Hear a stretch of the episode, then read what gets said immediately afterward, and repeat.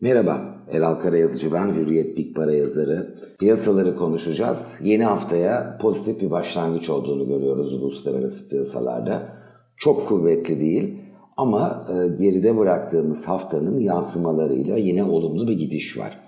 Ekim ayının artık ortasına yaklaşıyoruz ve ilk 7 işlem gününde dünya genelinde iyimserlik ön plandaydı. Borsa endekslerinde e, kuvvetli yükselişlere e, şahit olduk. Ortalama dolar bazında %4-4,5 kadar borsa endekslerinde prim var. Biz buna çok daha kalender bir katılım gösterebildi. Türk lirası cinsinden %2'ye yakın bir prim var ama dolar bazında bakarsak yurt içinde dolar Türk lirası yukarı gittiği için aslında e, Türk borsası negatif ayrışan kampta yer aldı ve Rusya ile ve Şili ile birlikte Ekim ayının ilk 7 işlem gününde performansı negatif kaldı. Dolar dedik, dolar ne oluyor? Bu 7 günün e, toplamında dünya genelinde %1,5 kadar doların değer kaybettiğini görüyoruz.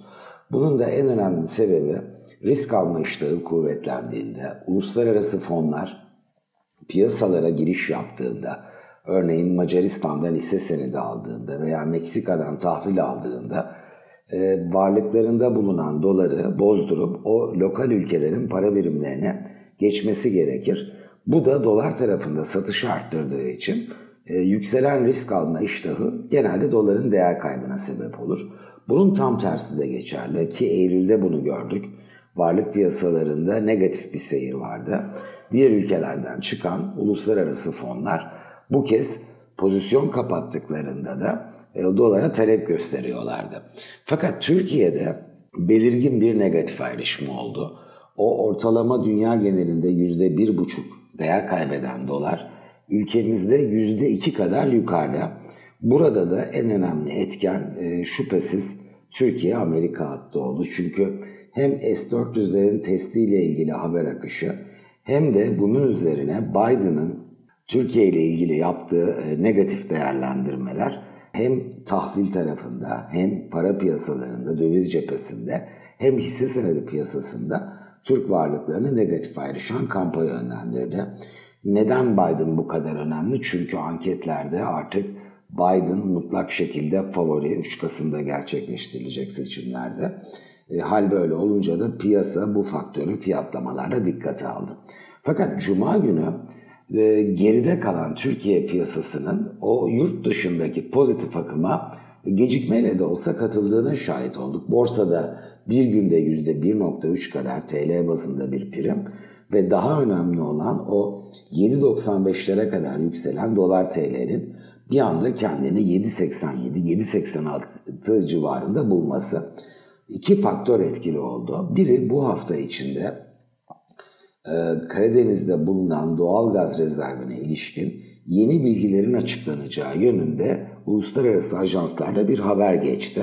İkincisi de Merkez Bankası dolaylı yollardan TL'yi desteklemek için e, çeşitli adımlar atmaya devam ediyor. Ve bunlar da 22 Ekim'de politika faizinde de yine yukarı yönde bir e, değişim olacağı yönünde beklentiyi kuvvetlendirdi.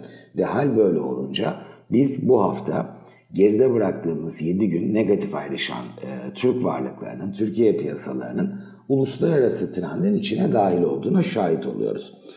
Peki yurt dışında ne var ne yok? Ana faktör bu olumlu seyrin besin kaynağı aslında Amerika'da yeni bir kurtarma paketinin, mali teşvik paketinin çıkacağı yönündeki beklenti. Demokratlar ve cumhuriyetçiler sıkı bir pazarlık içindeler.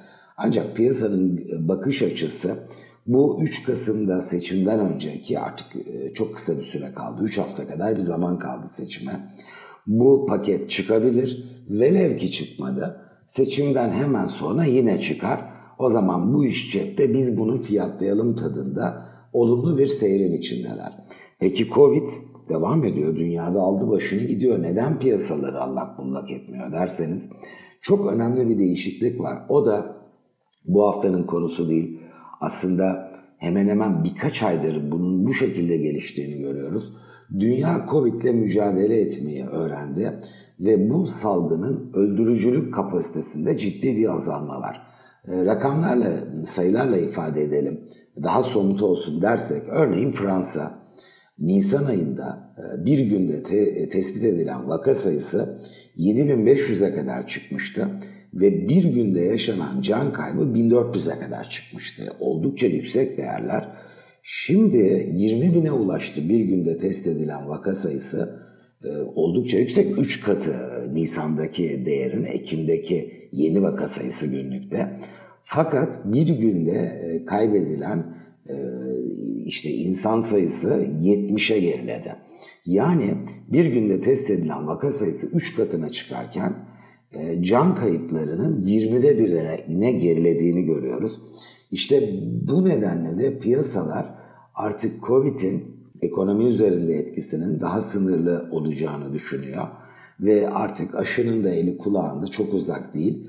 2021 yılında ekonomik aktivite en azından ikinci çeyrekten itibaren kuvvetlenecek teması piyasaları destekliyor. Ben bir süre daha bu e, iyimser tonlamanın yurt dışında e, devam edebileceğini düşünüyorum. Türkiye piyasalarına da geride bıraktığımız 7 günle kıyasladığımızda daha hissedilir, daha belirgin şekilde yansımalarına şahit olabiliriz.